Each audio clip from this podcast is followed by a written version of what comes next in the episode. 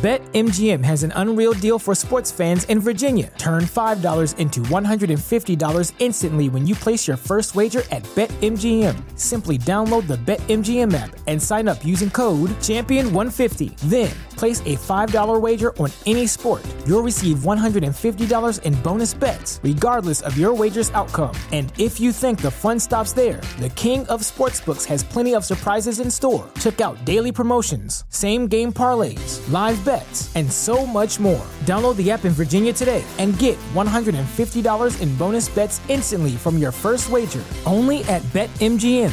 BetMGM and GameSense remind you to play responsibly. See BetMGM.com for terms. 21 plus only. Virginia only. New customer offer. Subject to eligibility requirements. Rewards are non-withdrawable bonus bets that expire in 7 days. Please gamble responsibly. Gambling problem? Call 1-800-GAMBLER. Promotional offer not available in Washington, D.C.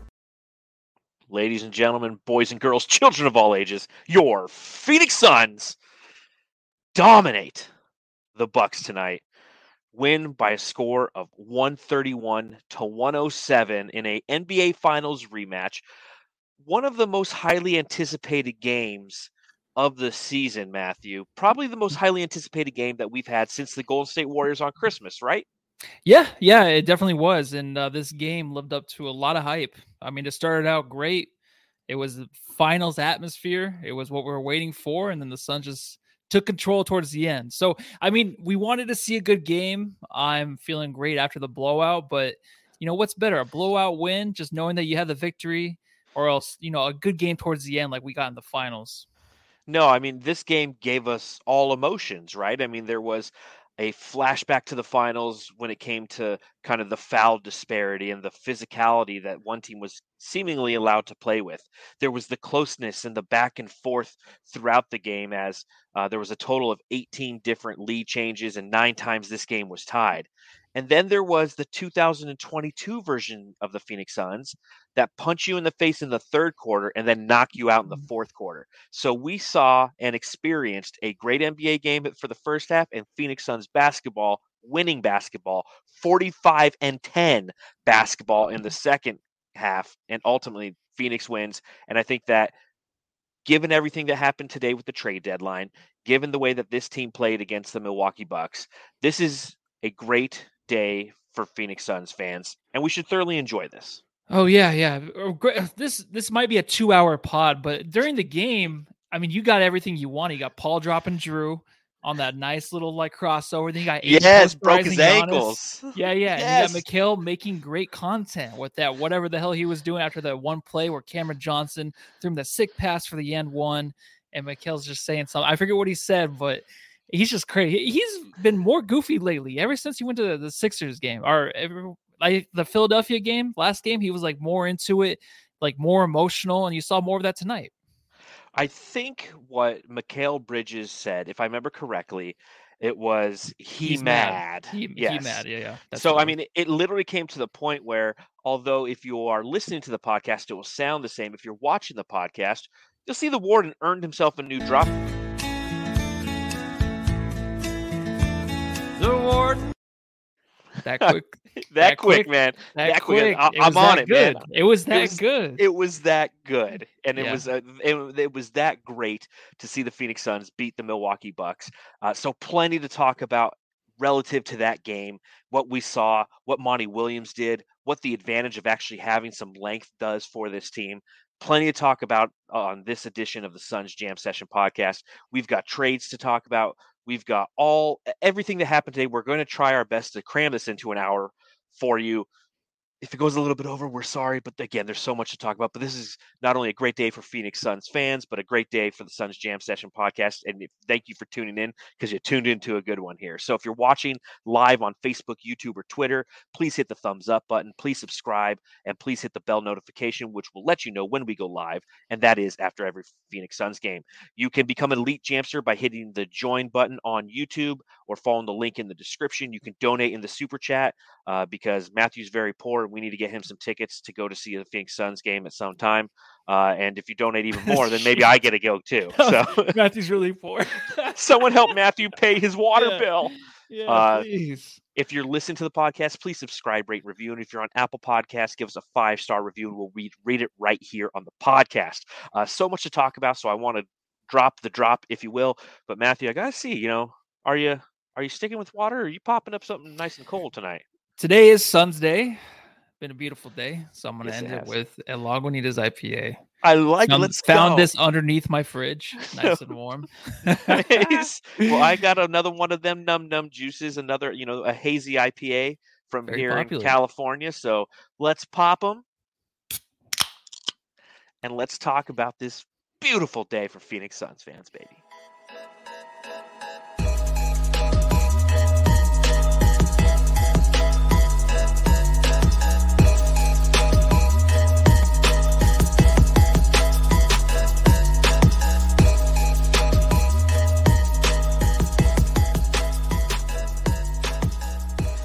The Phoenix Suns return home after a road trip that was highly successful that even the NBA on TNT crew couldn't get right. They're like, oh, well, the Phoenix Suns are coming off a great road trip. They lost in Miami, but they won. I'm like, they didn't go to Miami. They lost in Atlanta. Does this really happen? You didn't hear it? No, I did not. I think it's not, man. Kevin Harlan or whatever. At the back end of the game, he was talking about how the Phoenix Suns were returning from a road trip.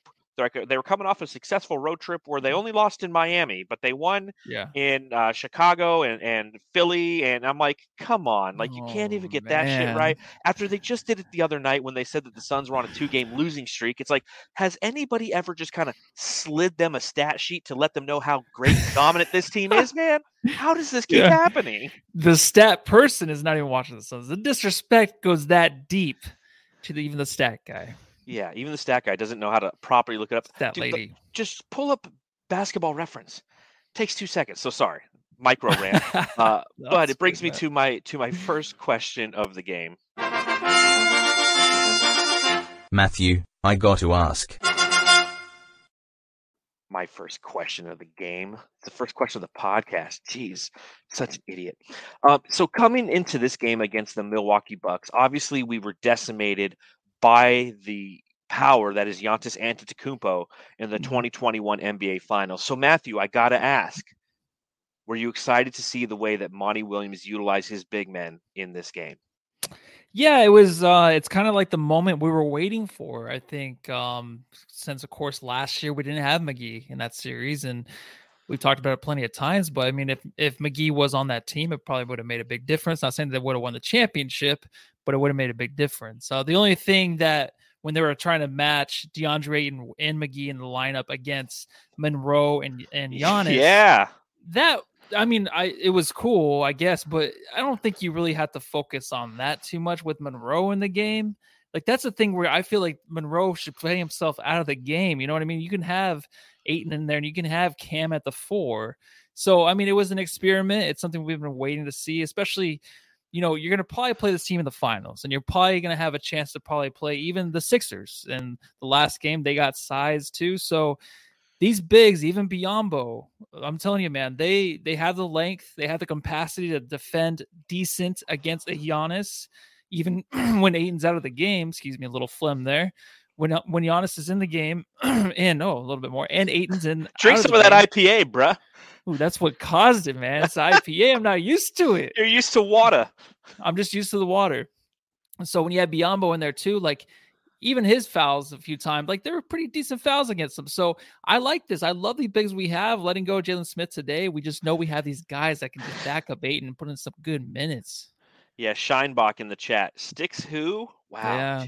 Too soon. I think this is the time where we'll do it one last time for our buddy Sticks. Sticks Report. The Sticks Report is no more. I will be deleting that drop, unlike the juice drop, which I've always kept around just in case. But I really thought that was I always held that hope that we would get Torrey Craig back. And again, it's like, I'm so excited to have him back, man. I've been ever since that happened today. And obviously we'll talk trades at the back end of this podcast, but man, I was just like beaming, and I was so busy at work today and my phone's going off nonstop.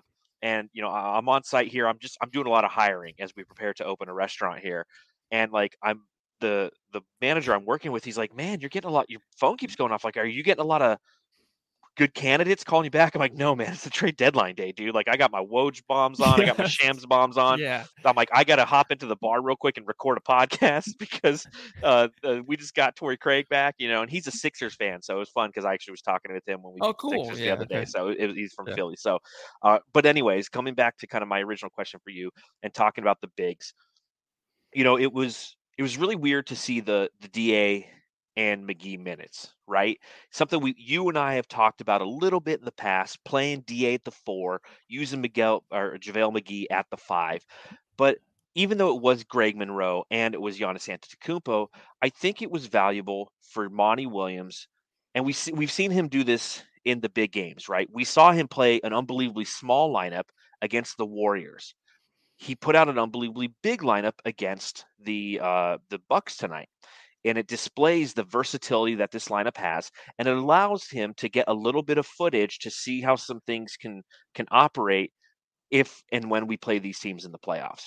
So having Greg Monroe, old man Greg Monroe, the guy who we got out of the Eric Bledsoe trade. I didn't even know he was on the team. Did you? I didn't know he was back with the Bucks. It's so crazy how just everything comes back around to where he's on the Bucks and then Bledsoe's still looking for a team or whatever. But I honestly think that it's funny to see him in there and how ineffective he is really just against the Suns. It's just that's what was kind of weird for me to how they're trying to match it. But it's a good point you brought up for tape, for film. That way they can watch it and see like what works, what doesn't work. So I didn't think of that. And Brendan Clean, who hosts the Locked On Suns podcast, was live tweeting throughout the game. And one thing that he did in the first quarter, he said JaVale's defensive possessions on Giannis. Bucks turnover, a Middleton pull up 3 out of a pick and roll with Giannis. And then there was a foul and Giannis, you know, free throws 1 for 2. And that's what, you know, so it was kind of cool to see how are the Suns trying to defend Giannis. Because when you have the bigs that the Phoenix Suns have now, when you have depth behind DeAndre Ayton, one, you can switch DeAndre Ayton off to play the 4. In this case, it's Bobby Portis, and you have JaVale McGee go ahead and take Giannis. Or you have the depth to continually be physical with him. And trust me, the Suns were throwing fouls at him all night long because then you have Bismack Biyombo come in, and I think he ended with 4 or 5 fouls as well. But you made Giannis have to try to earn everything. And that's something that in the NBA Finals, when Game 3 came around, all of a sudden Giannis realized, like, shit, I don't need my teammates. I can just bulldoze down the lane every time.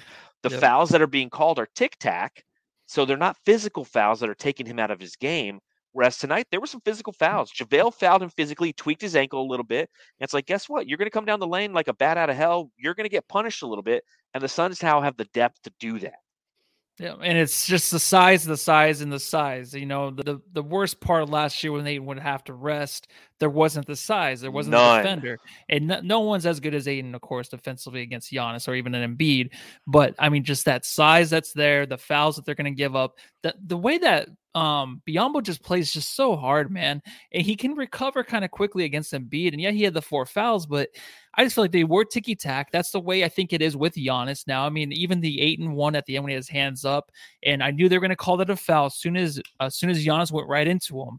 I mean, that's what's going to be called all the time. And it's so funny because I keep thinking about just the future with the finals between these two again. And it's kind of weird, but honestly, everyone keeps saying it. So I guess we just have to speak it into existence and expect it to happen because I feel like it's going to happen. Well, and obviously the landscape of the Eastern Conference changed pretty drastically today, and we're going to talk about that a little bit later. But that being said, you know, this might not be the matchup, or it might be. I mean, I honestly don't know, and I'm excited because there's so many possibilities out there. But with this game, you saw an opportunity to see if this is the matchup, what it could be for the Phoenix Suns and how we've adjusted, how James Jones has made the right moves this past offseason to put the Suns in a successful opportunity if that was to happen. You know, you talked about Bismack Biyombo. Again, Brendan Clean was tweeting out the second quarter possessions, and these were the second quarter possessions for Biyombo on Giannis. There was a turnover, a layup on an assist from Giannis. A Pat Connaughton missed 3, a Giannis missed 2, a Giannis stripped by CP, and then Giannis and 1, and he missed the free throw. So Even Bismack Biyombo was playing him physical. And I mean, you don't really think of Bismack Biyombo playing physical, but he was out there and he had Cam Johnson playing the four. And again, the Suns are just so much bigger than they were last year. And you still have Torrey Craig now on the way. And again, the key to success, in my opinion, is you have to wear down Giannis. Physically, you have to push him off his spots. You have to throw some fouls at him. He's going to end up shooting a ton of free throws. I mean, you look at tonight, in typical Giannis fashion, 14 free throws. He went 8 for 14. Did you notice how the crowd was counting at the beginning and they kind of stopped that? Yeah, you kind of got to stop that because he beat us in the finals when we were throwing that out there. So that's one thing that I don't ever want to relive again, is that counting down. Even when I was at the game, we were at the game, I'm like, this is not working, dude. It's not working. And that's the reason they won the finals, because he made his free throws, right? So absolutely. I don't want to ever bring that back. And hopefully it stops there. Hopefully next game we play them it would be in the finals, right? Because we only play them one more time, right, in Milwaukee. And if we see them again here, it would be in the finals. Yeah, exactly. So one more time in Milwaukee, as you mentioned. But yeah, the counting stuff, let it go. Didn't work last year. Let it go. I think it's time to let it go. And kudos to the team, or I'm sorry, the fans. They did just that. They're like, you know what? We're just going to go ahead and let this go, because it's not working for us. Obviously, it was a weird start to the game. It felt like the Bucks were being allowed to play physical and the Suns weren't. You know, you had Booker and Ayton both had 2 fouls in the first quarter. What were your thoughts? Because obviously all over Suns Twitter, and it felt like it was kind of being refereed a weird way. Did you feel that at all, or do you even give a shit? You know what? It does suck because it's a good talking point. You want to hear my response, and really is I don't give a crap at all about the whole fouls and stuff, because I really don't, just because I feel like the Suns have gotten to a point to where they can seek out the fouls. I mean, you have the Chris Paul, Devin Booker's doing it too. Of course, you don't have the guys inside to really draw the fouls, trying to get the and ones, unless it's like Mikal Bridges. I feel like Mikal Bridges or Cam Johnson are the only ones trying to go into the paint, trying to draw the fouls at times. And it's very minimal. It doesn't happen a lot. So the foul thing, though, I kind of just moved on from, because it doesn't bother me like a lot of people. It doesn't. And that's the one thing. Every time this is broadcasted on TNT or ESPN, these games, it's always just, you know, the fouls or, you know, the broadcast itself and how bad it sucks and how bad they don't know the Suns. So I don't really, I'm sorry, the whole ref thing, I'm sure. So says Jay out there, is very upset, because I really cannot care less about the officiating at times. At times it can be pretty nasty. But when the Suns have a lead, when they're in the game, I just let it go, man. Yeah, you make like Frozen and let it go. So I think that my only issue with the refereeing tonight was how it affected Devin Booker. Devin Booker was definitely emotional in this game and was allowing the referees to get in his feelings a little bit. We saw that with the technical foul, which occurred on the third foul by Devin Booker, which was an offensive foul. You know, he did his typical, when it's time to hand the referee the ball and it's the referee who called the foul on him, he throws it across the court to give it to another referee. It's a Devin Booker's way of saying, fuck you. And they called it, you know, we thought initially it was going to be a delay game. It was a technical foul on him. And you kind of look at his overall stat sheet tonight, and it was an off night for D-Book. Played the 34 minutes, went 6 for 19 from the field, 17 points, 2 for 8 from deep, 7 assists. And correct me if I'm wrong, Matthew. And this, and I'll preface all this by saying, this is fantastic. Look at that final score. And our best player, one of our all-stars, had a shitty night. That's how great this team is. But do you feel recently Devin Booker is starting to take too many of those Trae Young-esque threes? Yeah, I mean, well, that sigh probably says it all. So I think in the beginning of the game, he shot up 2 of them. Basically, it was right away, probably within the first 3 minutes of the game, he jacked up 2 of them. All right, that's enough of that. I don't know what you're trying to do here. I know the crowd's into it. The atmosphere's behind him. I could tell, like, the energy's up, but he wants to get those shots off. He wants to get the crowd going even more. I don't know if that's the thing. That's the reason why. The shot taking from Booker hasn't been bad as of late. I think that, yeah, the ones that are 2 or 3 feet behind the line need to stop, but I love the more shots he takes. I'm always for it, right? So those ones are a little ridiculous. It's kind of not his character. I think that's one thing, though, like after this game where him and even probably Chris Paul will have his input. It's like, hey, you know, lay off of those. Like, there's no reason for any of that. Like, you you can get your own shot anywhere on the court. And if you want to run a screen or something, and you know, you can find yourself behind the line of scrimmage again, to where, you know, it's an easier shot for you. So I'm sure they're looking at that too. It's not something that I think will stick around at all. No, I hope you're right. And I hope there's, you know, that analytical side so of both he and Chris Paul, analyzes how he's been shooting some just super deep threes and not making them. Cause to your point, you know, it's not like he's thrown up threes in desperation. It's almost like he's thrown up those Hail Mary threes that make for great highlights. And those are the ones, I mean, again, if you watch the 76ers highlights on ESPN after that game on Tuesday, the five highlights that they show, one of them was Devin Booker hitting a super long three. So those are the highlight plays. And Devin Booker doesn't have a ton of highlight plays because they're not going to show, every time you show one from him hitting a midi, it's not the most sexy thing, but it's the most effective thing, right? So I don't know if he's purposely doing that or not. You know, you look at kind of how he's played when it comes to shooting three, just in like the past 12 games coming into this, you know, he's shooting 30% from beyond the arc. So he's really fallen off. You remember the front end of this season, he was shooting almost 40%. You know, Devin Booker in the last 16 games last 13 games is shooting almost 9 threes a game. That's very out of character for Devin Booker throughout his career. You know, the most he's ever averaged from beyond the arc is 7.1 in, you know, 2017/18. On the season so far, he's matched that. So he's definitely, I mean, that's 2 more than he chucked up all last season. So again, you know, it's okay. Not the end of the world. We're winning without him doing this. And once those shots start to fall, much akin to Jay Crowder, we'll see good things again. Yeah, I think so too. And it's simple as just he's been so hot from three to where I think they're just going to be around the 8 or 9 range attempts. And the unknown says something. Booker should look for DA more, especially when he drives to the paint. That's funny because I was thinking the same thing today. The way Chris Paul was finding DA tonight, like I just wish it seems like something I've really never even mentioned this year yet. I feel like that was last year when I would bring up Booker being more of a distributor and finding a DA because he would just be so blind to him. He wouldn't be able to see any way to give him the ball, which makes no sense. So I wanted to see more of that than the threes, of course. In a game like this, you know, try to get it to DA more. I mean, DA, fantastic. Man. Oh, man. Well, I mean, if we're going to talk DA, then we're going to definitely give him his drop, man.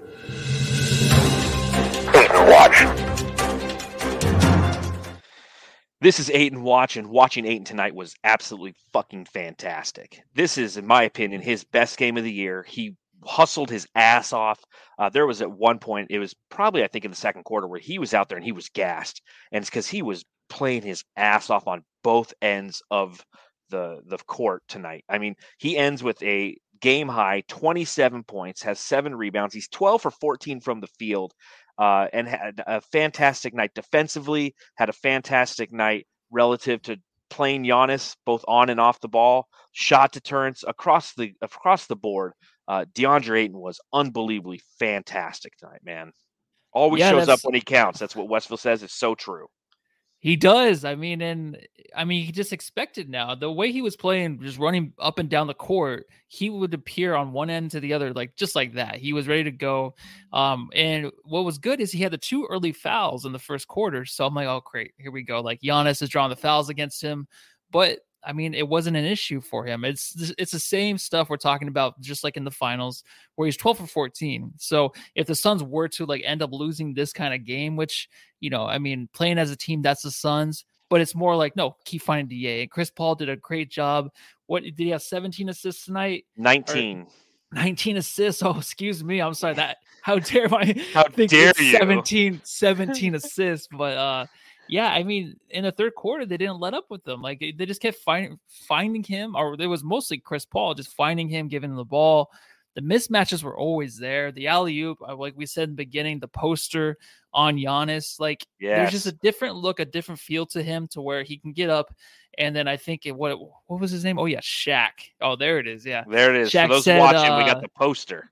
That doesn't look like anyone's punking the Suns right there, right? That's the Suns punking Antetokounmpo. That's because he can get up for the moment, and we all know that as Suns fans now. Yeah, and what were you saying about what Shaq said? Oh, remember before when he was talking about how the Suns can be punked? Yes, right. Yeah, exactly. I didn't see that tonight. This is a big game, man. It was like the Super Bowl of the NBA so far. It was. I mean, you have the Super Bowl or the NBA Finals rematch, and the Phoenix Suns were punking them. You know, it's like the He's on Fire podcast is who's watching along live, a great podcast to follow, hosted by Coach Evan B. Give them both a like and follow if you get a chance, Jamsters. We appreciate it. Good friend of the show. He says, pay that man everything. You know, yes. This is why as we navigate this season and you get the white noise, if you will, of, well, Bismack Biyombo and Jalen Smith and JaVale McGee, they're playing great in this system. You know, it doesn't all work unless DA comes through in the playoffs, and that's what he does. And on the biggest stage, as you know, to your point, he's dunking all over Giannis, which in my opinion was a foul. If you go back and you watch that play, if that was Giannis on DA, they would have called a foul. Yes. You know, that's the hand of the face, yeah. You know, so it should have been an and one as well, but it was just seeing him play the way that he did and knowing that Giannis ended this game with 18 points, 5 for 14 from the field, and of those 18 points, 8 came at the free throw line. The Phoenix Suns and DA were pushing him off of his spots, not allowing him to do the things that he wanted to do. And he still does his freaky things, man. There's no doubt about it. Giannis is a hard player to hate, but you know what I did hate? I hate it when he kneed DA in the balls, man. You leave DA's dick alone. God damn it. DA's dong, you leave it alone. Yeah, DA's ding dong got ding dong. Man. Yeah. I mean, I think that's the first time it's happened to DA. So welcome to the NBA, dude. You've been nutted.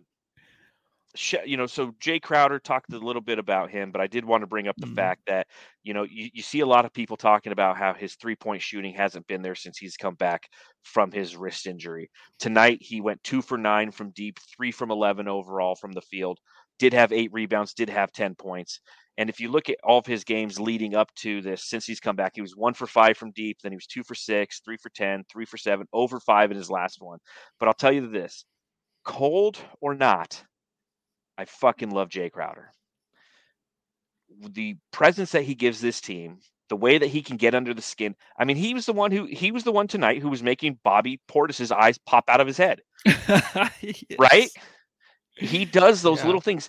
Every personality on this team contributes to the whole, and the whole tonight is 131 points. It's all those little things. And I think that Jay Crowder, you know, again, we talked about a little bit on the last pod, how we don't give him his flowers. I'm giving his flowers right now. All right. Well, I loved your tweet because right before I saw that, I put in my notes, starting the game one for eight from three, starting the game one.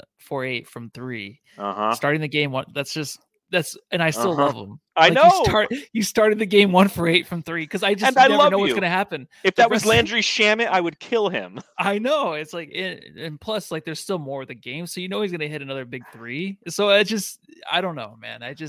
I love everything he does, and what I love too is I also love DeAndre Ayton. We just talked about him, but I like how Crowder kind of got underneath his skin, Portis, excuse me. And then Ayton just finished it off. You know, Ayton talking a little shit, and then they got the technical. So they played well together there, man. That's team getting under your skin. There it is, fuckery, if you will. So Bees is in the chat, and he's like, listen, I need a Warden drop right now, Voida. Hit it. All right, man. You got it. Another Warden drop. The Warden. Mikal Bridges again. Had a fantastic game tonight, doing what he's been doing so well over recent games. And that's cutting. It's playing a lot of really good backside offensive basketball, playing quality defensive basketball. Ended tonight 7-11 from the field, including 2 of 5 from deep. Had 18 points, 2 steals, 2 assists. Of course, there was that savage play that he had off of that amazing pass from Cam Johnson.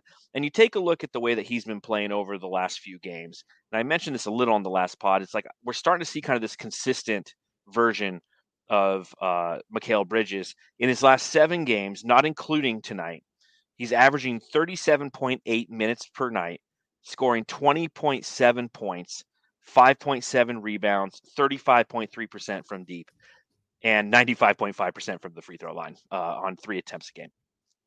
Mikal Bridges is really starting to become that Scottie Pippen-esque type of figure that we were asking for, especially when the majority of the players were out with COVID, injured, he's finally starting to show up. And I honestly think the reason he's starting to show up is during those games with COVID injuries, although he didn't necessarily exert himself offensively, he was gaining confidence in what he was doing. And now that all of his buddies are back, the starting five's back together, he's like, hey guys, I can play too.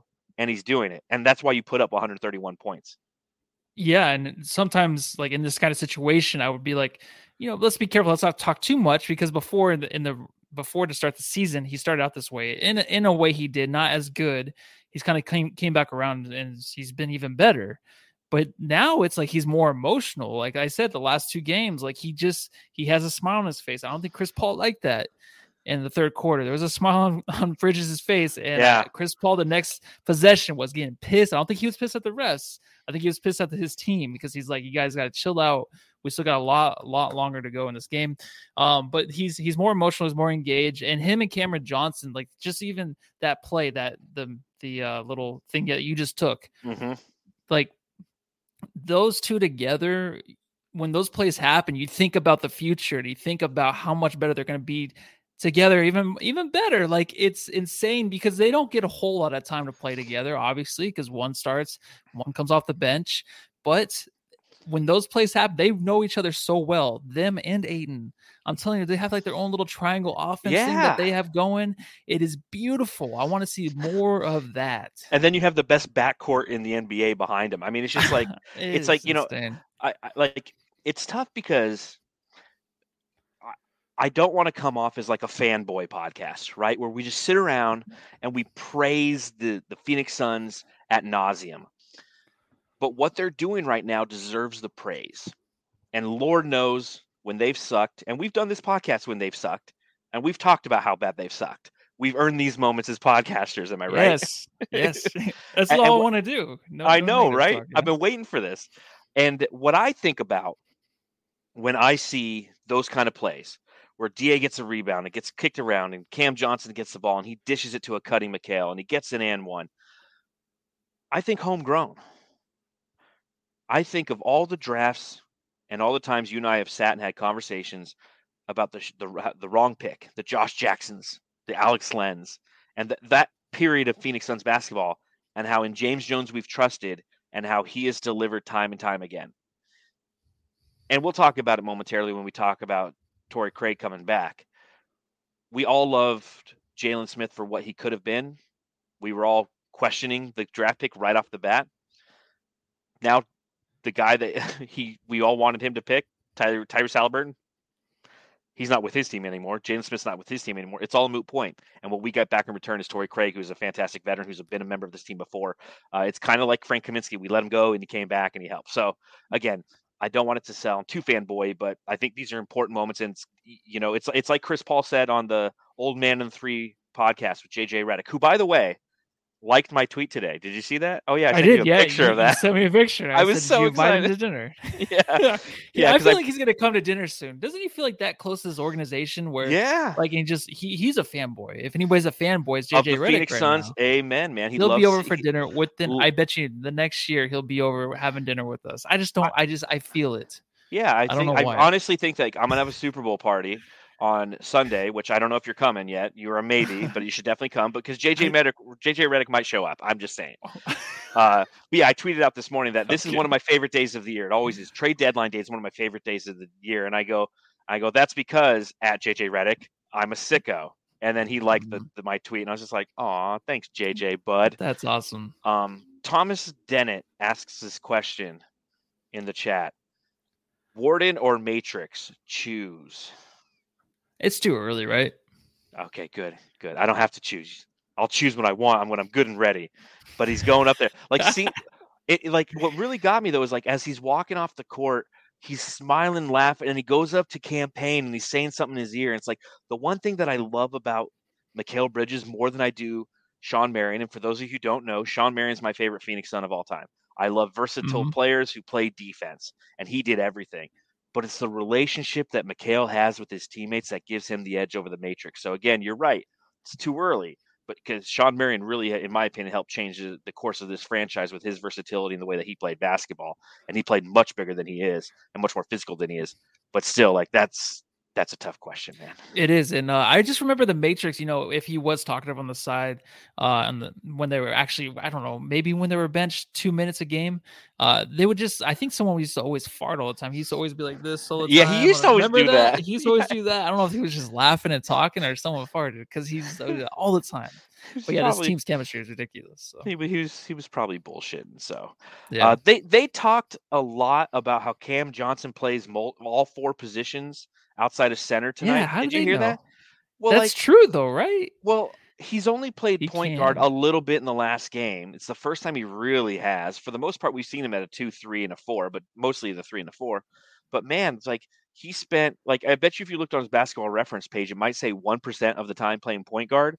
But that's all Kevin Harlan would talk about on the broadcast. Like Cam Johnson, a guy who can play 1, 2, 3, and 4, passes the ball. And then he makes that amazing pass to Mikal. And you're like, yeah, that was very point guard-esque. Oh, see, I thought it was 2, 3, 4, and 5. So I went up. No, he was talking 1 through 4. Okay, well, I mean, he can play all 5 then, I guess, because we said it last pod. I think he's a tweener in between the tweeners. Like, he just plays everything. So he was kind of, when he said that, I was like, oh, wow, someone did a deep dive on our podcast or just actually watches the Suns, because he does basically anything the Suns ask. Yeah, exactly. And they get that right, but then they can't get the fact that we lost to the Hawks right, and they Miami. So yeah. Whatever. What are your thoughts, real quick? You know, kind of looking a little bit at the Bucks right now. Obviously, this is a team that got better. I feel today. I feel low key. Both them and the Suns made moves that really do a good job complementing their organizations. Dante DiVincenzo's out, and they end up in a huge deal, which we'll go over some trades here momentarily, but they picked up Serge Ibaka. What are your thoughts on that? Because you're a Serge guy, right? Yeah, I think he was one of the guys the past few years that I wanted the Suns to go after, especially last year. He was one, and you liked him too, I think. But he, of course, right now he's... I wrote a piece on him. Yeah, I do remember that.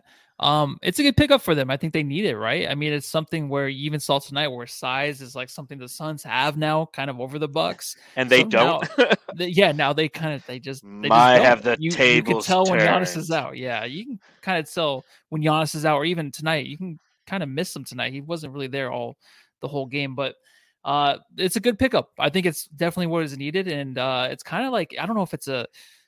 If it's something like they're comparing themselves against the Suns, like, oh man, if we play this team again, maybe we need more size, or the Sixers. Yeah. I know, but Andre Drummond, he's terrifying, but I was like, ooh.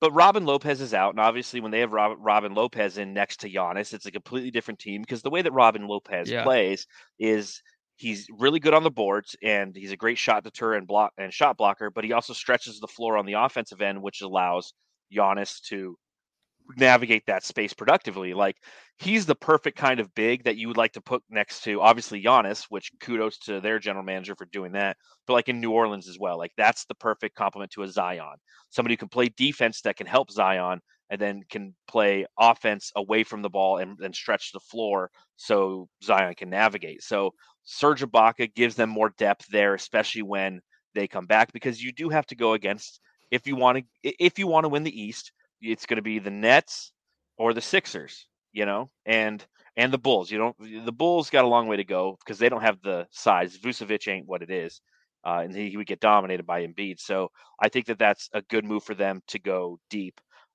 Seeing Grayson Allen get started today. Fuck that guy. Am I right?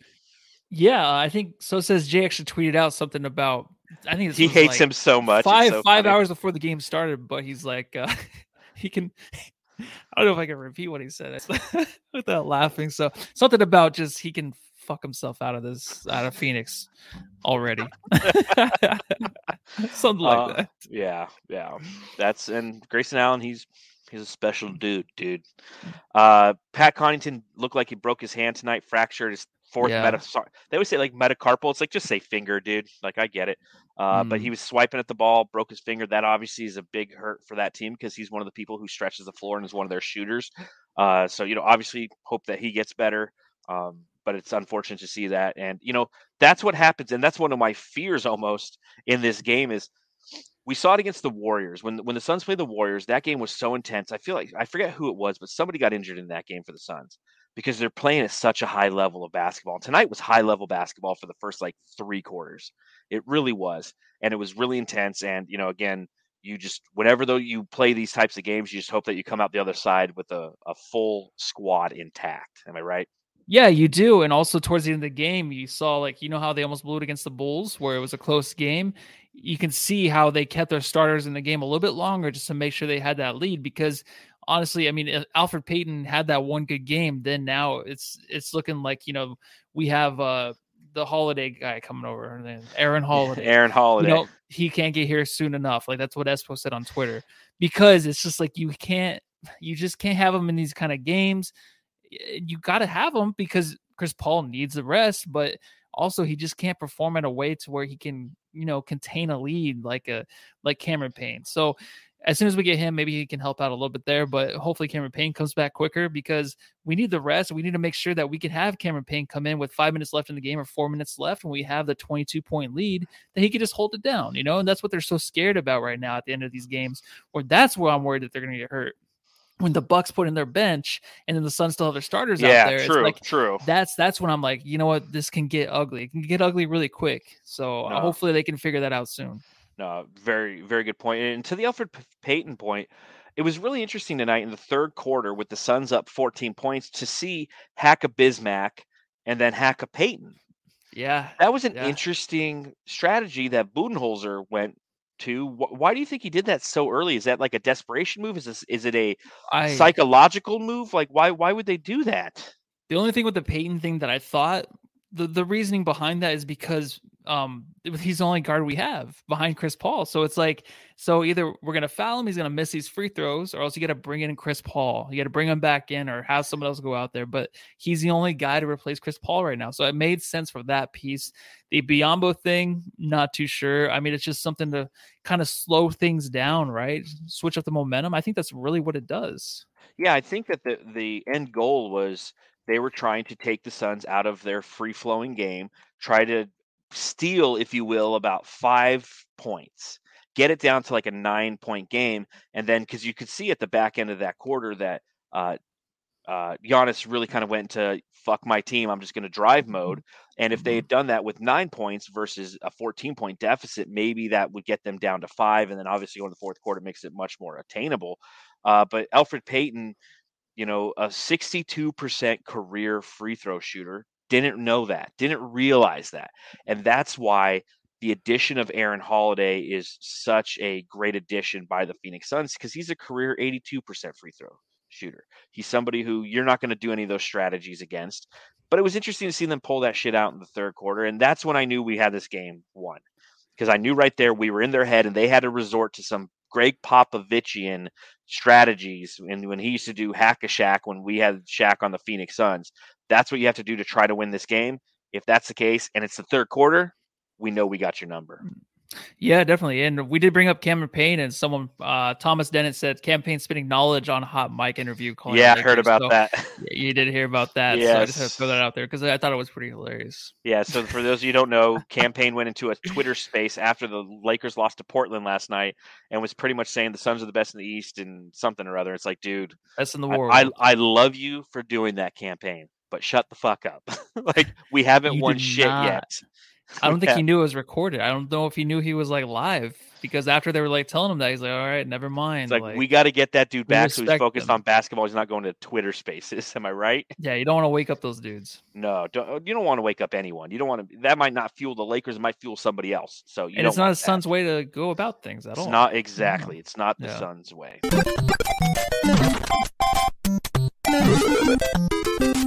Jam star of the game. All right, Jamsters, if you're watching along live on YouTube, please hit that thumbs up button down below, and please comment in the chat. Let us know who your jam star of the game is. Matthew, I'll allow you to lead off on this one.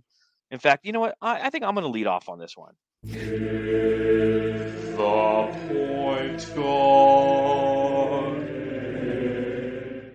We haven't talked too much about Chris Paul tonight, but his way of navigating and slicing up the defense was on beautiful display tonight. 17 points, 5 for 11 from the field, 0 for 3 from deep, 7 for 7 from the free throw line, and 19 assists, a 17 and 19 for the point guard. Yes, DeAndre Ayton had a great game. And anyone who's saying DA in the chat right now is correct. But I will give this one to the point guard because I think that what he did to get this entire team engaged, again, that's how you end with 131 points against the defending world champions, is by having the guy who could slice and dice this team apart by a million cuts. I said it right this time, unlike last podcast.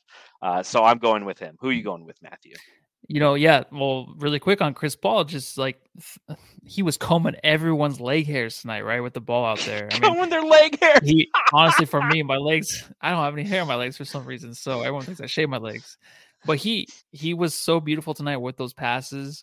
But the best part was when he got upset, I think, at his team for like Mikal was smiling, looked like they were kind of just blowing it on defense, and he got back into him to make sure, you got to focus because everything can get away from you that quick. So that was my favorite part, but I'm going to go with DA tonight. It was just DA is the guy. Whenever they ask, they're like, who's the guy the Suns can get? Again, same thing this year or same thing as last year. Who's the guy that can put him that the Suns can maybe trade for, getting the buyout to help them? It's like none of that matters. DA is the guy that will take us to the finals and win it. If he plays this way and he goes up another level, and he went up another level tonight, he looked way better than he did last year. Like not way better, but he went up another notch for sure. You're definitely seeing a more complete game from him. It's good to see his feet completely under him. We knew that over the past few games that he was in the process of doing that, and it kind of culminated tonight. Again, 27. It's funny because I was looking to see what his career high is, 33 points in a game in his rookie year against the Denver Nuggets. Remember that game? Mm-hmm. I do. You and I were sitting like fourth row center court for that game, and he had 24 and a quarter. Remember that? We were at that game. It was amazing. Right, yeah, this is the future of the franchise. Holy shit. Well, I don't think we were actually back in the Blue Moon Lounge. Yeah, well, we saw half of the quarter. We went to the Blue Moon Lounge for free beers. But yeah, that was his career high. So he had 27 tonight, so he's 5 shy of it. But I was really hoping, like, I want a DA 40 burger so bad. Oh my God, I'm waiting for it. I know, I'm starving. Thoughts. In the middle of brains. So obviously a ton to talk about around the NBA. That's typically when we do the Our Thoughts segment. Today being the trade deadline, the huge stories around the NBA. We'll talk about the big trades here momentarily. We did do a jam session short earlier today talking about the Torrey Craig trade back to the Valley of the Sun, as well as Aaron Holiday joining the team. But, for those of you who missed that, our boy is back. Yes, the juice is back. So. And for anybody who's new to the podcast and you go, why whenever John and Matthew talk about Torrey, because you're going to see this drop a lot because Torrey Craig earns it. Whenever the reason why we call Torrey Craig the juice is because last season when he joined the team prior to the trade deadline and we watched him play, we just said Torrey Craig, whenever he comes on the court, he brings the juice. He's kind of that player who isn't all the way to like a Lou Amundsen kind of energy player, but there's a fluidity to his game. He looks a little bit like Tupac, so I'll allow it. And that's kind of why we call him the juice. We're probably the only place you'll hear that, but it was so great. It was so great today when it was announced and people were hitting us up at Suns Jam on Twitter and just, hey, the juice is back. Like the Jamsters know the juice. And it was just like, yes, our little Jamster following is a big fan of the juice. And it's great to have him back, man. Yeah, one of these days, Kevin Harlan will announce, juice is in for Cameron Johnson. Cameron Johnson, the guy who plays 2 through 5 or 1 through 5. He'll call him the juice, and we'll be like, wait, isn't that just a jam session kind of thing? Yeah, I mean, it's gonna spread, man, and to have him back, it's crazy. These things happen where right now as a Suns fan, where you want McGee, you want Juice to come back. It's going to happen. Like they know what the fans want. They give the people what they want.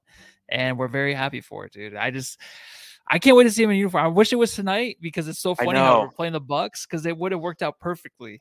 Oh, I know. Going against the team that he ended up getting a ring with because he played for them half a season. Yeah.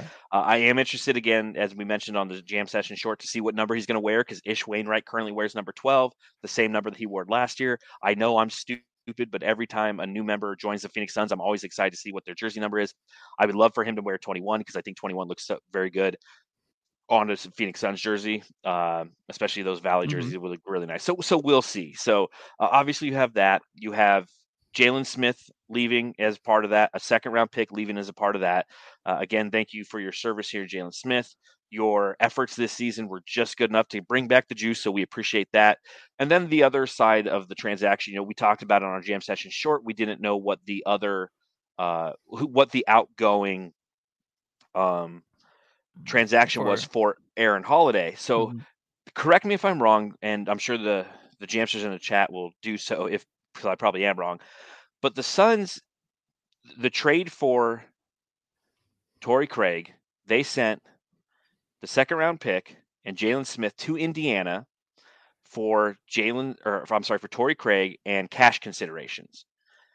And then with the Wizards, who did a fire sale that we'll talk about here momentarily, the Wizards sent Aaron Holiday to the Suns for cash considerations, and the Suns also received the I forget the name of it. It's the something player exception. Essentially, it's for an injured player, and because Dario Saric hasn't played at all this year, they got a certain amount of money recouped to their budget because the player has been out all year. I know that they've applied for that. So essentially, they got Aaron Holiday kind of for free. Am I right? Yeah, they did. After all of that, you explained it perfectly, but basically, yes, it's just a solid trade for a guy that we got for free. And I feel like Torrey Craig last year. Exactly. Yeah. So, I mean, there were times in the past where James Jones would trade some piece here or there that probably didn't need to go. But nowadays, he's doing a better job. And even back then, I defended him. Maybe because I'm just a Suns fan, but I liked what he did back then when he would just give away a player or two or a pick when he didn't need to. But it's all worked out. Everything is just working out great. Thank you, Scheinbach, and thank you, Crazy Luigi. Disabled player exception. So essentially you get money back. So they use that money to go get Aaron Holiday. Unfortunately for the Phoenix Suns, they have to, because that puts them over 16 players on the roster, they had to bid adieu to Abdul Nader. So Abdul Nader did go. That wasn't fake. That wasn't fake news. Okay. No, that wasn't fake news. They waived him today because of that. So, you know, I'll say this for stints at the beginning of the season, I classified myself. I said, hey, I'm officially a Nader hater because I was not a fan of the way that he was playing. For those of you who watch this podcast for a long time, you know I was a big fan of Abdul Nader last year. I thought he was the only member of this team who attacked the basket and actually got the Suns to the free throw line. And I had a whole article called Play Like Nader on brightsideofthesun.com that I wrote because I thought that his energy is something that the rest of the Phoenix Suns should mimic and try to play like.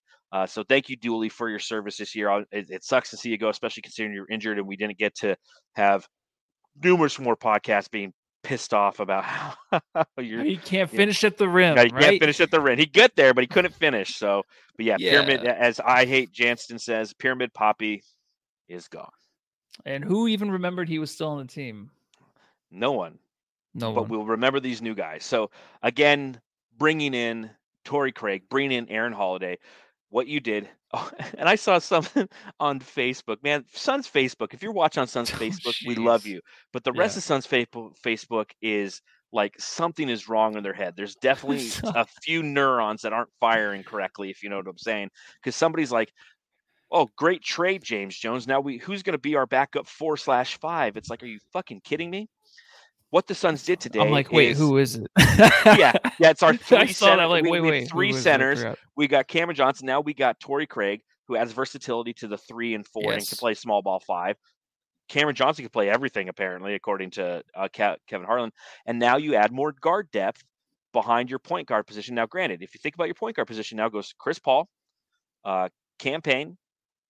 Now it's going to be Aaron Holiday and then Elfrid Payton.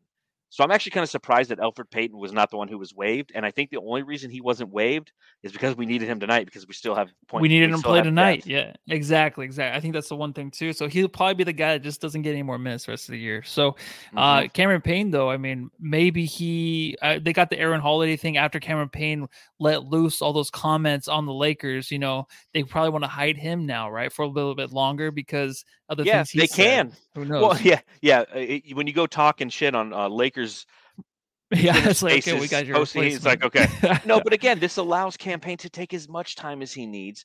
And a great point by some of the Jamsters. Wainwright made Nader unnecessary, which is crazy to say, but it's true. He's he played a lot more physical. And again, I think he knew his role a little bit better, because Nader, when he did play, obviously he's been injured for a long, long time. But when he did play, he was, I said this earlier in the year, he's like Kelly Oubre, but he couldn't finish. Because you throw him the ball and he's like, I got to run to the rim. I got to do something. Like, he saw it's his chance to put up a shot, when that's not always the role. And I saw there was a great play tonight. You know, Ish Wainwright got the ball, pump fake to three, realized that the defender was closing on, but like, you know what, I'm going to pass out of this. Dooley would have shot that or driven. So it's a wasted possession there. So Ish Wainwright knows his role more, I think, than Abdul Nader does. Yeah, and honestly, Wainwright, seriously, he's been a guy where before he would stick out. Now he's really just blended himself into the offense. It's not even like a really, really good thing. It's just he's finding his way within the offense. I mean, he had a steal tonight where he just held back. He kept his balance, grabbed the ball, and started a fast break. But he's not doing too much out there. And like he's blending into where you don't notice him in a good way. And I love that, because that's what a lot of these guys do with the Suns when they come in here. Like, they stick out like a sore thumb sometimes. You're like, whatever. Like a Shamet or a Nader. But Nader and Shamet, like, they took too long. They weren't able to adjust at all. They stick out way too much. But Wainwright figured it out. He figured it out so quick. So that you have to give him props for that, for sure. Absolutely. And again, that's the key to success on this team, is know your role, jabroni. And sometimes Nader didn't know his role. So again, enough about the Suns trade. Matthew, we're at the 55 mark. You ready to talk about some trades? Yeah. All right. So looking at some trades, I'm going to start with one that happened a little bit late yesterday. Tomas Satoransky goes to the Spurs via Portland. He was traded from the Bulls, I think, or the Pelicans the day before. He goes, this is a 3-team deal, where the Jazz get Nickeil Alexander-Walker, who was just traded from the Pelicans, Juancho Herman Gomez from San Antonio. The Blazers get Joe Ingles. That's the big name. Injured Joe Ingles, out for the rest of the year, I believe. Blew out his knee, but he's going to the Blazers. Elijah Hughes goes to the Blazers. A pick goes to the Blazers. And the Spurs got Tomas Satoransky and a second-round pick. Any thoughts on that trade outside of the fact that Tomas Satoransky is like the perfect Spur, and it sucks because Joe Ingles is out for the year? No, you know what? The only thing is Joe Ingles, I feel like, is going to turn into the new Rubio, where I feel like he's going to be traded around a lot to like younger teams and stuff, and kind of help out that way and move on year to year to year. That's it, really. That's what I got from it. So I can definitely see that. He's a veteran. He's an international player, and yeah, that's a good point. The Magic land Bol and PJ Dozier from the Celtics. So PJ Dozier and Bol via Boston go to the Magic, and the Celtics got a 2023 second-round pick. And there's cash considerations and a future second-round pick in that one, so no big one. I forgot, was PJ Dozier? I don't remember him being on Boston. Yeah, I don't remember that either, man. Okay, so no big one there. Here's one that will echo with Suns fans. The Raptors trade Goran Dragic. Did I say it's Dragic, right? I always get that name wrong. I know. I'm sorry. I fucked it up for fucking a decade. But the Spurs get Goran Dragic, who's most likely going to be a buyout candidate. Sounds like they traded him to buy him out. And they traded Thad Young to the Raptors, as well as Drew Eubanks, and a couple picks were involved on each side. Okay. Your thoughts on this trade? Those are my thoughts. Yeah, but Thad Young, it's funny how much, you know, our whole season revolved around this guy, right? Yes, and now he's literally from the off season. Yeah, but now he's going to the Raptors. Like, who knows how that's going to help anything there? But he was just a dude that we kind of wanted. I mean, it was something, and this is why I'm so glad the trade deadline is done with. So yeah, that's what I was talking about trades. Amen. And dude, we can stop looking at these players and thinking about. It just is over with, and maybe that's the reason why Ayton was to show up tonight. You know what I mean? Yeah, maybe that bothers him sometimes with this trade stuff. So I'm just glad it's over with, man. Until we still have all the buyout conversations we have to have, right? We do, but that's fun though. That's yes. I think that's more fun. Yes, but again, Goran Dragic, Thad Young, two players who have definitely been targets of Suns trades and Suns Twitter talk, and especially Thad Young forever. Ultimately, it is Thad Young going to the Raptors. And again, I think it was after we played the Spurs that I completely fell out of love with him because I realized his versatility did not exist. And obviously Torrey Craig is much better than that. Again, the Suns deal for Aaron Holiday. That's for cash considerations. I already talked about the Suns trades. All right, here's an interesting one. Ish Smith and Vernon Carey go to the Wizards, and the Hornets get Montrezl Harrell. Yeah. What do you think of that one? Because I absolutely love that for the Hornets. I've mentioned this before. The Hornets are one of those teams that, outside of the Suns universe, I pay attention to, and I think that does nothing but fortify their bench energy. It's a high-energy team to begin with, and now you got Montrezl Harrell there. I love that for them. I did too, and it's another guy too I've always really liked. I kind of put him up on a pedestal more than what he should have been received as. Because you and me both. I know, and like it's so funny how years go by, and you're like, oh, okay, maybe I was a little off on this guy, but I guess he could be one of those dudes that I love too much. I'm like, okay, good thing the Suns didn't get him because everything else worked out so well. But it's perfect. I mean, the Hornets always now are grabbing these dudes, the high energy, the high flyer. I mean, he's not really a high flyer, but he can get above the rim. He can the offensive rebounds.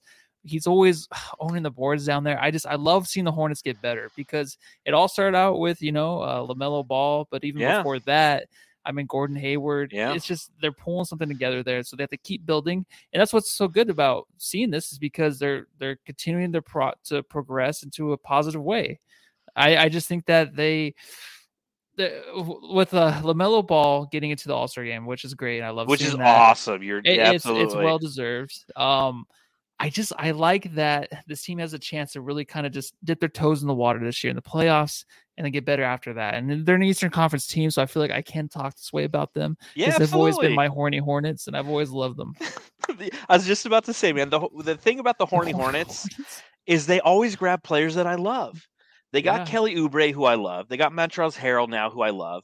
I'm a big fan of who Miles Bridges is becoming. I'm a huge fan. You and I were both a huge fan of LaMelo Ball coming out of the draft. Their colors are fire. They're owned by Jordan. So good on them. I think that was a good transaction for them.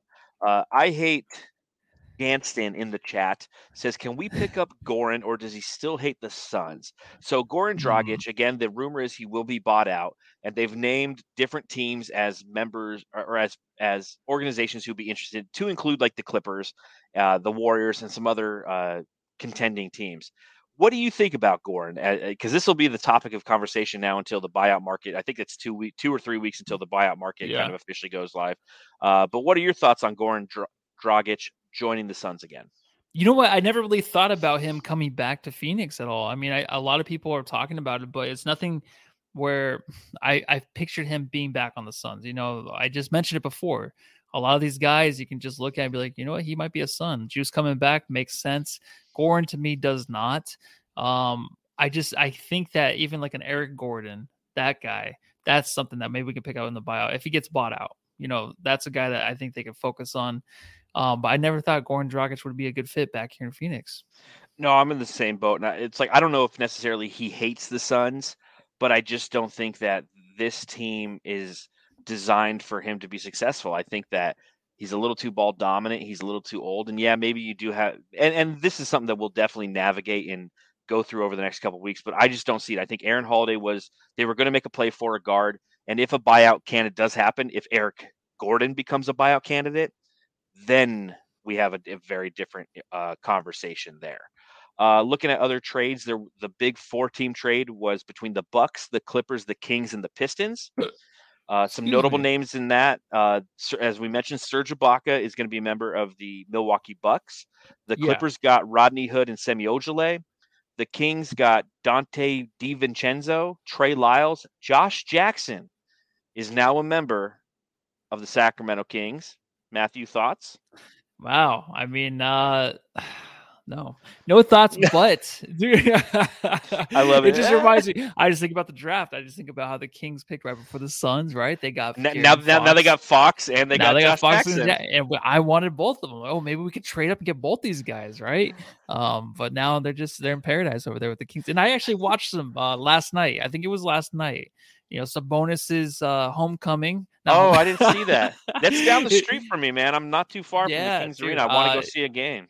He They look no defense. They're playing Minnesota, of course, no defense at all. So it was a fun game to watch. Yeah, and Fox, the one thing you always hear about him, he can't finish games. He can't lead his team to a victory. That's exactly what he did last night. So Blaze Megatron, easiest player. Kingsiest play ever. Uniform. Yeah, Josh Jackson would look good in a Kings uniform.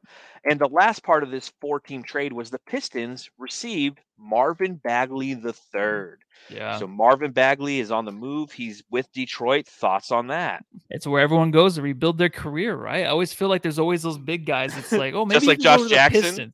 Yeah, maybe these guys can go over there and just start something over there. Spend a few seasons over there, and maybe get your max contract or something after that. Who knows, dude? Because that's the way I feel like the Pistons are right now. It'll be interesting. I mean, the Pistons. So it's funny when all these trades were going on. It was right at lunchtime. It's noon Pacific time. It was 1:00 Arizona time. So I went on Twitter Spaces. I went to go get lunch at like Chipotle, and I went on Twitter Spaces just to hear people talking on the SB Nation one. And then I follow Lazarus Jackson, who's a beat writer for the Pistons. He came on the podcast when we got Langston Galloway, and we had him on the podcast about Langston Galloway at the beginning of last season. So I still follow him, and he was hosting a Twitter space, and it was like, what was it called? Like Pistons therapy session. And they were talking about the Pistons, and I went in there and I was listening because I like to hear the state of other franchises, and they were just like, "Dude, we got Marvin Bagley." It's like, oh, and they were just because in the eyes of Pistons fans, they have Jeremy Grant, and they wanted to dish Jeremy Grant and get some assets for him because they know they're at the bottom of the NBA. They need some more assets, and they were just like, instead of getting rid of Jeremy Grant, they got Marvin Bagley. I mean, they don't care that they lost. They don't care that they lost Josh Jackson. They don't care that they lost Trey Lyles, and they don't care that they lost a pick or 2 second round picks. But the fact that they gave up all that and they only got Marvin Bagley, I think they were a little frustrated with. So. So there you go. And we're talking about all these former Suns. Yeah, where's Marquise Chris at? God, where is he? He signed a deal with Dallas. He's with Dallas. Because I just saw him the other night, so it must have been Dallas. Yeah, so what they did with him is he signed a 10-day contract with Dallas, and they actually paid him, I think, like a 2-year deal or something. Not for a ton of money, but he's in Dallas with Luka Doncic, who scored 51 points. And my understanding is after the Suns game and how they whooped up on the Milwaukee Bucks, of course, the post game, and everybody's leading off with Luka and his 51 tonight. Like, go fucking figure, whatever, Luka. But we're about to get into a trade with his team because the Mavericks definitely made some moves today. Let's see if I can pull up one of those Mavericks trades. Let's talk Mavericks because we're on it right now. So the Mavericks send Kristaps Porzingis to the Wizards. They get Spencer Dinwiddie and Davis Bertans.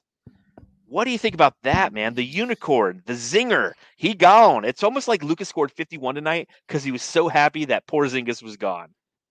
It never worked out. Right from the start, you could see it. I mean, you could feel it that they obviously could not work well together. I don't know if that's like a Luka Doncic thing, but I think it's more of a Porzingis thing too. He still thinks he's the number one, so he's gonna thrive over there with the Wizards, right? He's like, I'm the number one white dude. Yeah, I don't know. Bertans and Dinwiddie, I don't know what you're gonna get with these dudes. I think Bertans is just not that good, honestly, and maybe if he's in a different situation, it'll help. But I mean, how many wide open threes has he missed? I mean, how terrible is he just on defense? Like, I don't understand what the dude really does. Dinwiddie's a guy that the Suns were looking at in the past, maybe 2 years ago. Remember, I always remember Gamble's like, "Hey, Dinwiddie." I'm like, "Who the fuck's Dinwiddie? Oh, we might get him. Okay, maybe I like him," because we'd even have Rubio back then. I'm like, "Sure, I'll take Dinwiddie." But now he's traded over to the Mavericks. Maybe it's a guy that could play next to Luka at the point guard position, even though Luka's a point guard. I don't know what they're doing over there, dude, but I just think they got worse, or maybe they didn't, because Porzingis is not going to be buzzing around Luka anymore. You know what I mean? Like a little pesky fly that I feel like Luka treated him like that. I think what this was, in my opinion, and I got to look at the contracts because we know that Davis Bertans has a really shitty contract. I think it was what he does 4 or 5 years, $80 million. Both combined to like 40, 43. Okay, so and then I'd have to see how long Spencer Dinwiddie's contract is, but I almost feel like, to your point, Matthew, this is addition by subtraction. Kristaps Porzingis and Luka, as much as they tried, didn't work, and I don't know that is if Davis Bertans and Spencer Dinwiddie are the answer right now. But you took one asset Kristaps Porzingis, and you split it into two assets. And you can take those two assets at the end of the season and then do something with those assets to do something to ultimately put the right pieces around Luka. I think that's what the Mavericks are thinking, because with Kristaps Porzingis and Luka, you have so much money tied up in those first two players. You know that Jalen Brunson's going to be an asset who I believe is coming up on a contract. He's the same year as Bridges, so he probably received an extension this past year. I didn't look it up. I could look it up, but I'm one too many IPAs in right now, so I'm not going to. But I think that that's what the Mavericks are thinking. It's not a win right now trade. This is a win next year or the next year, because now that we have Luka locked up, we have to start thinking 3 years out, and we got to do that by taking the Kristaps Porzingis experiment, which did not work. They don't have a ton of draft picks, and they have to take their assets and try to spin those into other things. So I think that's why they ultimately went forward with this one. Yeah, me too.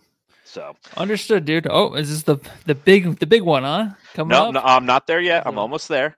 A couple little small ones. Daniel Tice is going back to the Celtics, which I can't wait.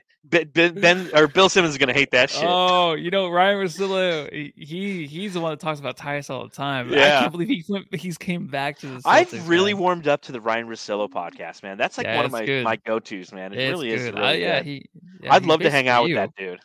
Yeah, like I just said, he's basically you. A bald white guy who sometimes talks a little too much. But Daniel Tice going back to the Celtics. The Rockets in the deal get Enes Freedom, who they waived right away, Bruno Fernando, and Dennis Schroeder. So Dennis Schroeder, the guy who's bet on himself for so much money, ultimately ends up in Houston. Like, good on you, man. You're going to get a great opportunity to score as many points as you want, because he's a free agent, a UFA at the end of the year. Go forth and make as much money as you can in free agency. We'll see what you're truly worth, I guess. Yeah, another guy that I wanted 3 or 4 years ago. Yeah, me too. Schroeder. I think want a shooter. I think the only reason I was anti him is because in Atlanta I heard he was a bad locker room guy. The Celtics also received, so they got Daniel Tice, but they got Derek White from the Spurs. And I think that's a good savvy move for them. They gave up Josh Rhett. Well, because you had Romeo Langford. Who's better, Romeo Langford or Derek White? Is that a real question? I have no idea. Derek White's the answer, in my opinion. Okay. They also gave up Josh Richardson. Josh Richardson, who's had one good season, and for some reason, everybody's valued him way more than he ever needs to. That guy's been passed around almost as much as Eric Bledsoe has. He has, yeah. And the Spurs also got some draft picks out of it, including a 2028 first-round pick swap, which is crazy to say out loud, 2028. And then the last trade I'd like to talk about this evening before we get out of here. The 76ers receive James Harden. The Nets get Seth Curry, Andre Drummond, Ben Simmons, and 2 first-round picks. So 5 assets for James Harden. So James Harden, the guy who cost the Nets essentially I'm blanking. Jared Allen and Caris LeVert. Yeah. So they got rid of them to bring him in, plus picks. Gets turned because he don't want to play there no more, for Ben Simmons, Seth Curry, Andre Drummond, and 2 first-round picks. The trade of the day. Here's what's funny. Here's how I heard about this trade. I'm upstairs working all day. Our restaurant's on the second floor of this community, and I'm finally done doing my emails and everything. And I'm like, you know what? I'm going to plug my phone in. I'm going to charge it. I'm going to go downstairs and go to the bathroom real quick. I'm walking downstairs, and literally as I'm done walking downstairs, I looked down at my watch because I got the Apple Watch. It's got like the notifications, and there's the trade right there. I'm like, of course. And I was like, oh, and then some guy sees me like, hi, how you doing this morning? He's doing the whole like good morning spiel to me. I'm like, dude, fucking James Harden, the trade just happened. He's like, huh? I'm like, never mind, dude. So where were you when you heard about this altering trade? I'm like, I got to piss. Where were you when you heard about this altering trade? And let's talk about this a little bit.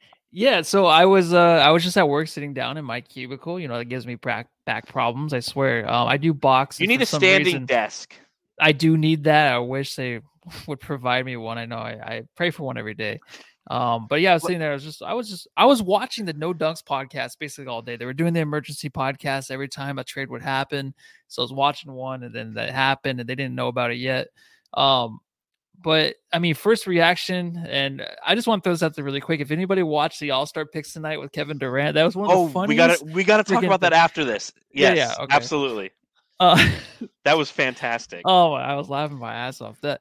But everyone knew the trade was going to happen, which is so weird. And this never happens with trades anymore in the NBA, or I don't know if it ever has, where there's two guys, or a lot of these trades that happen, you kind of saw that were going to happen, right?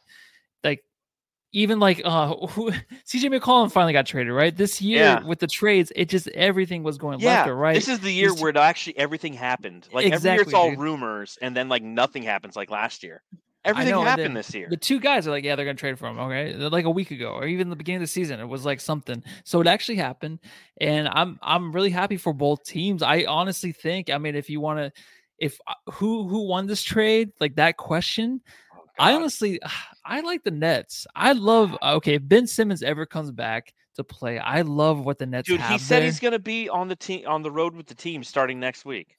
Okay, well, then I didn't even know that, because I saw the release from his manager saying he still has some time, he needs to come back, but that was earlier today. And this team, you can play Ben Simmons everywhere. They don't really have the bigs, of course. They got Andre Drummond, but who cares? I really like Ben Simmons playing big. He can play. Oh, yeah, yeah. Drummond was part of the trade. I'm sorry. Yeah. But I don't even know if he'll start, but I think you can just, like, in crunch time, you're off Kevin Durant, Ben Simmons. What do you say? No, he wouldn't start. There's no way you're starting fucking Drummond. I know. Yeah. Okay. Is that what I said? Yeah. I said, I don't know. Maybe he'll start. I'm like, what? No, he would not. But crunch time situations, you have Kevin Durant, you have Ben Simmons, and then you have Seth Curry, and then you got Kyrie Irving, if he's playing the mandate, of course, in Brooklyn or New York or whatever, it might be lifted for the mask and all those stuff. Yep. So he might be playing full time. Just that team got so much better, I think, and it's overlooked. I think a lot of people are going the way of just saying the Sixers won, but the way Harden is, the way he got himself out of there, I mean, of course, he didn't want to carry the whole load there. And he admitted that too, right? Carry the whole load, like shut up. Yeah, Harden. I know, but honestly, it's something that, of course, when you're that old, of shit. When you're that old, though, dude, and you kind of want some help, you probably got sick of Kyrie, whatever.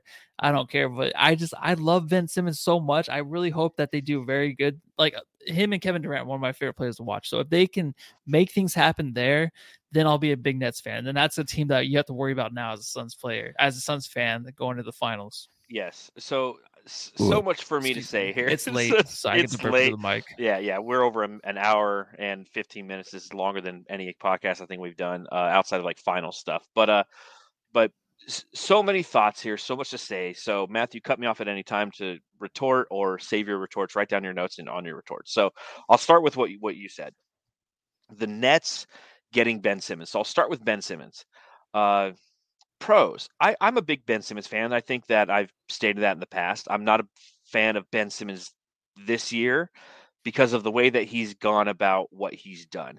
I think the frustrating thing about this trade ultimately, and you knew it was going to happen and it needed to happen, and I don't care necessarily at the end of the day that it happened, but you reward two shitty players for the quitting on their teams. You have two guys who just quit on their teams, and Harden's done it twice now, where he's just quit on his team. I don't want to play for the Rockets anymore. I'm going to be fat and shitty. And then he goes to Brooklyn. All of a sudden, I don't want to play here anymore either. I'm going to be fat and shitty. And I saw him play last week against the Kings, man. He had 4 points, and he looked fat and shitty. I don't like players like that. Obviously, I love the Phoenix Suns. The Phoenix Suns are all about we, not about me. Okay? Ben Simmons, the frustrating thing about me for Ben Simmons is he's been – I don't want to say hiding behind the moniker of mental health, but he's been using mental health as an excuse as to why he's not coming back. The moment he gets traded, he's on the road with the team and he's working himself back into place. So it wasn't a mental health issue. It was I don't want to fucking play for this team issue. And that's okay. Just say it what it is, because mental health is a real issue in this country, in this world that we live in. Don't hide behind that. Don't use that as a crutch, because much like certain other movements that have happened in this country, in my personal opinion, there's good merit behind those movements, and there's people who take advantage of those things. And I don't like people take advantage of that. We've heard it here on childhood trauma. I come from a family that has mental health.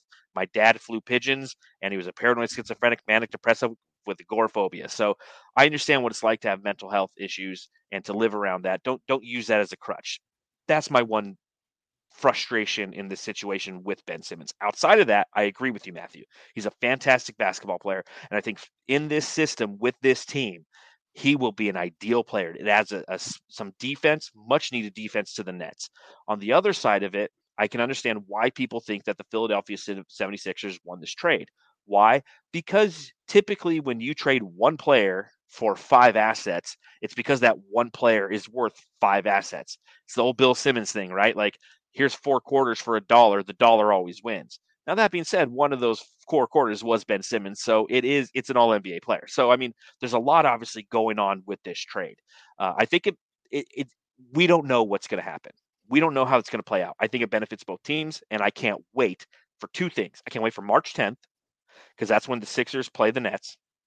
And I hope these teams play in the playoffs because I would love to see Ben Simmons have to go back to Philly. And I'd love to see Fat Harden go back to Brooklyn. That's quality entertainment if you're a basketball fan. Yeah, and it'd be more of Ben Simmons go back to the Sixers because the Brooklyn fans, like, who's really going to care? Did they even remember that Harden was on the team? I don't think they would. But Ben Simmons going back to Philly would be great. And the mental health thing, yeah, I don't know, man. It's a tough thing to say. The way I've always been on Ben Simmons' side in a way, just because I'm a big fan. I get it. And I love the way he plays. And they're talking about one shot in the playoffs that I don't know, man. I'm excited. Yeah. When they play each other in the playoffs, cause it's going to happen. They're going to make sure that these two teams are playing each other. And I hope it happens. And I can't wait, dude. We're getting there close. Especially because we have no skin in that game because we're out here on the West Coast. And Crazy Luigi brings this up, and I 100% agree with this statement right below. It says, Daryl Morey also got redemption for getting shit on most of the season. It's the same thing when it comes to the Suns and James Jones getting shit on, not nearly on the same level, for not re-signing Jalen Smith to a rookie extension. Because essentially they bring in Torrey Craig. Torrey Craig makes the same money as Jalen Smith, yet we have him locked under contract next season too, whereas we didn't with Jalen Smith. We flipped that asset that everyone thought was a distressed asset into Torrey Craig. You look at what Daryl Morey's had this whole season, and I can still remember where I was driving. I was in Las Vegas working at my new job the first week of the season, or the first week of the preseason, when the whole Ben Simmons doesn't want to play for Philly thing happened. And everyone started in on Daryl Morey. It's like, what do you do? What do you do? What do you do? And all season, he's been shit on for how he's navigated that asset. And essentially, he turned that asset into James Harden. Okay, good, bad, or indifferent, fat or not, whatever. You got yourself a guy who's won multiple scoring championships, has been a member of multiple All-NBA teams, and is one of the most elite talents in the league. If you were to put a list of probably the top 15 guys, James Harden could potentially be on it. We'll see how it plays out in the All-NBA. But, yeah, Crazy Luigi, spot on. I think that Daryl Morey is getting his redemption because he played that asset right. He played his poker hand right. He held on as long as he could instead of trying to panic, which a lot of GMs, let's admit, a lot of GMs would have done. Yeah, always. Because then, you get that media coverage. You get everybody shitting on you. So you try to move that distress asset and you don't get anything out of it. Again, what did he get out of it? He got Seth Curry, which is not something to shake your head at. I get that Seth Curry is now going to be moved to the bench and he's going to play behind Ben Simmons. But what that does is those games where Kyrie Irving can't play at home until the mask mandates are lifted, which I think is not too long. Thank God this thing might be finally fucking over. But on those home games, Seth Curry is going to start, and that's a quality asset there. You also get Andre Drummond, who fucking release his ass, and then you get two picks out of it too. I think Daryl Morey played that shit great because he gave up those assets in order to get James Harden, which could potentially, now you have James Harden and Joel Embiid. That's scary, dude. It is scary. I don't know where I am with I've always been a James Harden fan. I was always in defense of him and his play because he adapted to the NBA when back in the day where you get to the line that easily. But now ASU. Now he hasn't. Yeah, and he hasn't adapted to the way it is now. So I don't know, man, because I haven't seen enough of him lately to really understand what he is and how he's going to produce. I'm sure he can get back to his all-star form. Kyrie, though, it's funny because Kyrie will never play, but when he plays, it's like, oh my God, this guy's fucking amazing, right? Like he can just come into it. He can take 2 years off and come back in and make a difference. I just love he's got gray hair now. He does, yeah. It was pretty cool. Again, I went to the Kings versus Nets game the other day, and I got to see Kyrie play in person. And it's just fun to watch, man. Like he's like if you love basketball, you love Kyrie. When Kyrie kind of reminds me of Barry Bonds, whereas like everyone hated Barry Bonds. Now, granted, he was a San Francisco Giant. If you're from the Phoenix area, you hate the Giants. If you're a Dodgers fan, you really hate the Giants. So everyone hated him because of the team he played for, but you always respected the shit out of him, and you were amazed at the talent that he had. Steroids or not, Barry Bonds was always a great player. But off the field, he was known as just a raging fucking asshole. Well, Kyrie Irving, all the off-the-court stuff overshadows the talent that's on the court. And Kyrie Irving on the court is one of the most amazing ball handlers I've ever seen. And I've watched basketball for a long, long time. Yeah, and just really quick, too, it's funny how we're pointing out these players. And Ben Simmons, James Harden, you can even, before Joel Embiid actually turned on, you know, the afterburners of where he can become a better player, he was hated, I feel like, by a lot of people. Now we're talking about James Harden and Ben Simmons. Everyone hates them. It's just so weird, like how two of these players are top 15 players, because Ben Simmons is, I think, a top 15 for sure when he's playing. When he's right. It's just like we hate them so fucking much because all their problems are out in the public. It's such a weird thing. It's like we hate these guys, but we're gonna watch them, and we can't wait for the playoffs to watch them play each other. It's sports hate. You know, at the end of the day, it's all love. It's all sports hate. No, that's why I think people really hate them. People need to get a life, then, dude. Like, focus, put that positive energy into your life. You know, just have fun. It's sport. That's what makes it fun. Okay, the last thing I want to talk about tonight is the All-Star selection between Team LeBron and Team Kevin Durant. Now, you watched this live, correct, on TNT? No, I was watching it actually the last 5 minutes of the Suns game. I had it on. Okay. So I caught part of it as it was going on, but I caught the best part. And obviously, I tuned in when literally Rudy Gobert and James Harden were the last two players left on the board. And you got LeBron sitting there, and you got KD sitting here, and I should have clipped this and put it on the podcast. And I'm sorry for not doing that, Jamsters. I really should have. But it was high comedy where Kevin Durant has to pick, and he's got to pick between Rudy Gobert and James Harden, the guy who literally just got traded from his team. And he sits there and he goes, yeah, I think I need some size. I need some size against Team LeBron. And I'm going to bring up the rosters here pretty quick, and you tell me if he needed size against Team LeBron. And he's like, I'm going to take Rudy. And LeBron's kind of losing his shit. Everyone in the studio is losing his shit. Kenny's kind of like, yeah, no, that makes sense. And essentially, LeBron has to take James Harden. He goes, you know, he says, well, he hasn't played. Is he healthy? And Charles Barkley's like, he got traded. He's healthy now. And they are like, and listen, I'll say this. I may give LeBron a lot of shit on this podcast, and I know it.